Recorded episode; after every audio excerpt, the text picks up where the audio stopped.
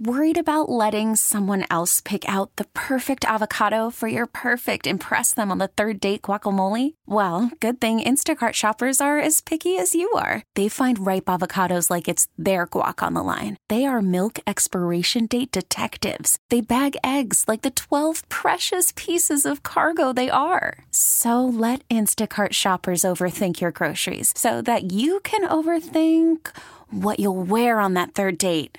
Download the Instacart app to get free delivery on your first three orders while supplies last. Minimum $10 per order, additional term supply. Presented by T Mobile, the official wireless partner of Audacy Sports. With an awesome network and great savings, there's never been a better time to join T Mobile. Visit your neighborhood store to make the switch today. All right, welcome back to the Lake Show News Talk 830 WCCO.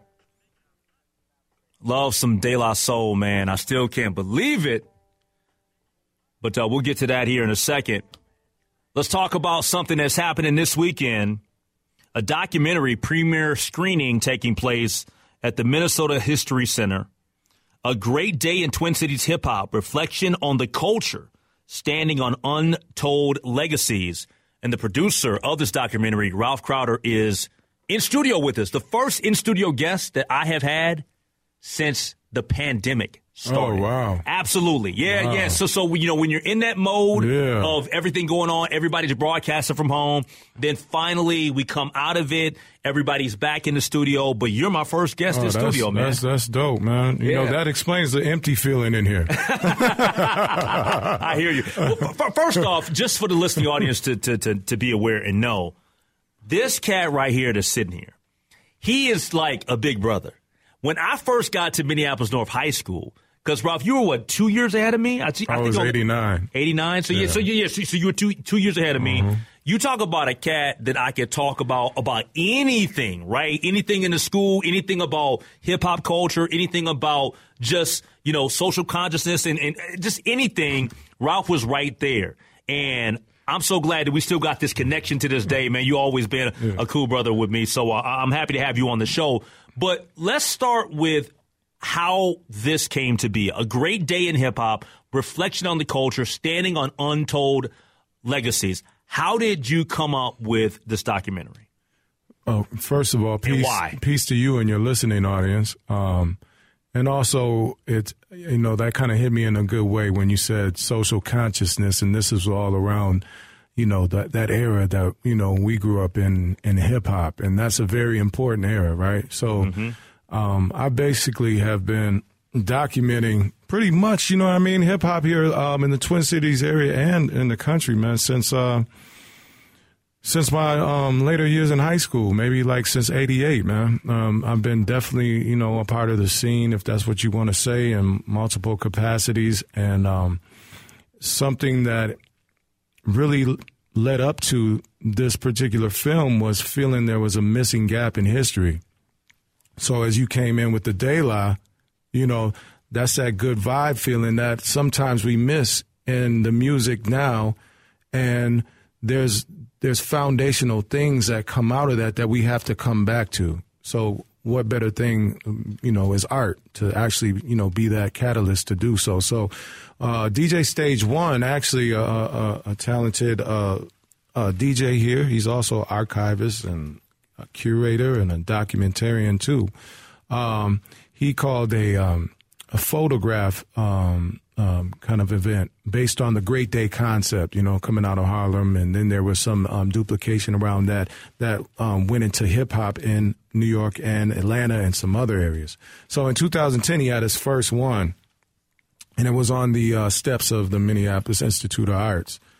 And uh, I went down there um, because I'm a, uh, producer of independent media for many years, and I, I had a, a television format on cable access at the time, kind of like you know Kanye West's documentary. You know when they um, looked back and the pr- producers of his documentary, they were heavy producers of the era of cable access hip hop mm-hmm. programming. You know what I mean? Mm-hmm. So I, have been um, you know on that scene for quite some time, and when I went there, I thought it was a really um, beautiful thing because I saw a lot of my peers and some people in this particular film are not with us anymore. So, you know, uh, shout out to Brother Jules, um, my man Makdi, uh, Disco T. Disco T, yeah. Um, we lost some. Yeah, some legends, yeah, man. we we we lost some uh, some um, some people that were um, definitely influential and were were a part of those building blocks here. So, capturing the film, I also incorporated my artistic interpretation of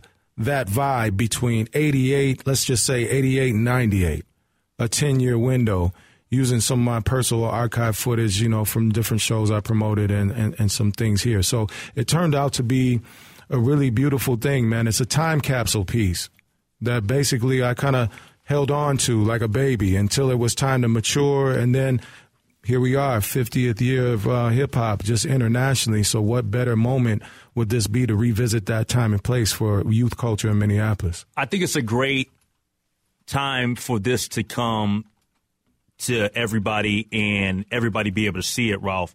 And the reason why I say that is because people that are listening to this show right now, the typical listener doesn't understand the relevance or the hip hop culture that resides in the Twin Cities mm-hmm. specifically. And the reason why I say that is because I'm friends with the people with uh, Premier Boxing Championships. So, mm-hmm. like Al Haymon's camp and all that yeah. stuff, whatever. And so, like, one of them uh, one of the execs, he's like, man, I'm a big fan of the Minneapolis sound. Mm. But everybody from coast to coast has heard about the Minneapolis sound and they think about Prince and they yeah. think about Jimmy Jam material. Mm-hmm. They think about all that. Mm-hmm. But this is something that will be new to a lot of people. Yeah, I mean, there's a lot of unknown stories too because we stand on legacies. You know, it, it, you know, there was a time that we couldn't get in none of these clubs. You know, when we was in community centers or parks. And, and and so before it got sexy and everybody you know ca- caught on to it and it became more popular culture mm-hmm. you know it was really based on some real pioneering independent uh, uh you know big brothers to me that uh, I, I, watched uh, when I was young, uh, like in 19 from like the early 80s um, until 88, when you know I was in, at my mature stage in high school, and then I added on. But you know, to be honest with you, there's some tremendous stories uh, stemming out of St. Paul and Minneapolis, and names that we don't talk about often when we reflect on how did we get to this place of having a national or international impact on hip hop throughout the world, stemming from the Twin Cities. You know, there were a lot of people that were foundational that if we don't tell those stories and document uh, that time period, then when somebody uh, now or in the future, you start the history at a wrong moment. You do a disservice to, you know, the proper legacy that needs to be curated and told. Um, and this is all basically for the betterment of our youth because we need to be inspired. How did you how did you promote these independent parties, whether they be in Minneapolis and St. Paul, and build community around those parties and then have generational influence on that impact, on that vibe, whatever that was at that time? Um, who did you influence to take that proto- prototype or that package and push it forward? You know, so just like in basketball or sports or any other kind of thing, radio even, mm-hmm. you know, you're sitting here because of people who sat in that seat yeah. before you. Yeah. You, un- you know, so if we, if we don't keep that perspective alive for, you know, again, for our youth, then we just continue to reinvent something that's already been here. Yep. We're talking to Ralph Crowder, producer of the documentary A Great Day in Hip Hop, Reflection on the Culture, Standing on Untold Legacies. That's coming up this Saturday from 2 until 4, March the 4th, at the Minnesota History Center. That is when it's taking place. And I'm going to be in the building. I'm looking forward to it. I'm looking forward to seeing some faces that probably I haven't seen in quite some time. Mm-hmm, but uh, you know them. Yeah, but but I, but I know them. Um, probably some people that will come, you know, from out of town as well. Mm-hmm. But also, I, I, think it's important, and I'm glad that you mentioned it, to to celebrate those that are no longer with us. Yeah. Um, I know that I got a chance to kind of like hang out a, a, few times while uh, Disco was uh, was battling his cancer and, yeah. and, was and was dealing with it, and he was always in good spirits, mm-hmm. always you know uplifting everybody else around him. Mm-hmm. Um, the one with um, brother Jules, I didn't I didn't know any, I didn't know he was sick or I didn't know anything. That kind of yeah, caught me off that's guard. Our fellow North High. Yeah, yeah, yeah, man. Yeah, I remember. I remember. I remember Jules from the old. Yeah. Hey, back my first even thoughts about hmm. about radio, not in terms of me being in radio because I just mm-hmm. fell into radio, mm-hmm. but like we had a radio station at North KBEM, and it's still there, mm-hmm. right? But at that time I remember every Saturday morning, mm-hmm. the hip hop shop. Yeah, trap. And listening to trap. Like yeah. that was I still think about that to this yeah. day. Thinking are, about listening so I can hear that LL song yeah. that I want to hit the yeah. hit the record on the cassette so I can run it back all night. Yeah, yeah. Before, you know, so those are some of the things that I think about when I think about some of the stuff that I'm sure will be talked about in the movie. Yeah, uh, and and just think about it. We, you know, when we were in, in that era with uh, my brother Jules, we started out at Bernadette's Uptown Teen Club. You know, at the YWCA. Believe it or not, there was a hip hop teen club at the Uptown YWCA, where kids from the North Side, South Side, and St. Paul came to congregate and actually have a good time in that space around music and, and, and, and the need for their, themselves to fellowship uh, within the culture and the music of the culture. So, you know, there's just so many stories, man, that, um, you know, connect to, you know, again, we're, we're standing on untold legacies and it's so important that we keep our legacies alive. Mm-hmm. You know what I mean? And I stress that. And it's so important to reflect on on this culture now that is super corporatized and and and you know what I mean. But I was just about to go there. So, so let me let me ask you this question. I, I wanted to go there. I wanted to go there because we got about five more minutes left. Yeah. Um, you've mentioned this word a couple of different times, and I agree with you 100 percent. When I think of just us here in the culture, mm-hmm. you, you say community. Yeah. Mm-hmm. I don't feel that in a broad sense, mm. like nationally and even to some degree, maybe globally, that the hip hop community is anywhere near what it used to be. Like I don't mm. feel like there is a community. Like are, are there cats out there that that's about the culture and still mm. about uplifting and all that? Yeah, of course. Mm-hmm. There's cats that's about the art, mm-hmm. but I don't think that that's typically what we're getting mainstream. Mm. We're getting a bunch of um we're getting money music. Yeah, and stereotypes. Yeah, being and, shoved down. I mean, because it's really about money. Yep. I mean, and that's the that's why we have to reflect on the culture and stand on those legacies because there was a lot of people who sacrificed a lot of personal time and and and and really experienced a lot of uh, things that we can't even necessarily talk about on this radio show through that sacrifice, but it was about the love at a certain point in time, man. And that that's you know as as money becomes a major influence in anything it changes. it, it changes the yep. love. And yep. that's unfortunate but that's just w- where we are now. So again that's the power of art. It's able to you know kind of give you a snapshot of a time and place and and and tell a story that you can really move to be inspired by all right so you don't have to give too much but is one of the aspects of, of hip hop culture going way, way back in the day in the, in the early um, remnants of it is breakdancing. Mm. I'm doing a series on that right now. But oh, ahead. okay. I, okay. I, was just wondering if there's any acknowledgement yeah. of the Minneapolis uh, yeah, breakers. No, um, not, not, well. No. Okay, okay, Let me let me correct myself. Yes, there there are uh, definitely. Um, uh, different moments in the film where you're gonna, yeah, where you're gonna see, you know, that being done in terms of uh, how people engage with that in the in in the clubs, um, and uh, yeah, that's definitely in the film, mm-hmm. Uh, but. That's a good thing to also focus on and see, and that's going to take somebody pulling out one of them old school VHS tapes in somebody's basement, yep. because there was that that time period around breakdancing and the influence that that created. That's a whole nother conversation. You know what I mean? Because you can have a whole conversation about that one thing in itself because it, that was a now in an upcoming Olympic sport next year in Paris.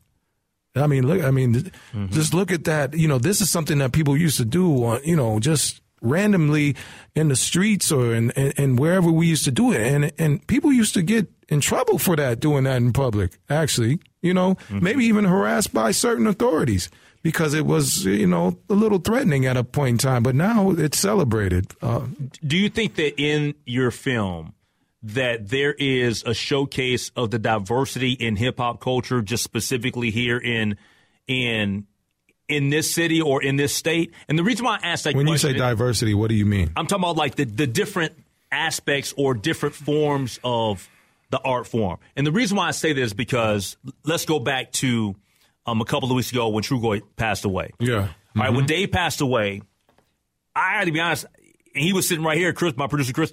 I was emotional, man. And, and I'm, gonna t- I'm gonna tell you why. Good. Because I said in that segment that night, and it meant a lot to me that my favorite. Everybody knows this about me. My favorite two hip hop groups of all time are Tribe Called Quest Mm. and De La Soul. Yeah. And the reason why I got so emotional about when when Trugoy passed is because when De La and Tribe arrived, I felt seen because hip hop is many things, mm-hmm. but not everybody can relate to everything in hip hop. Like you might know that, like mm-hmm.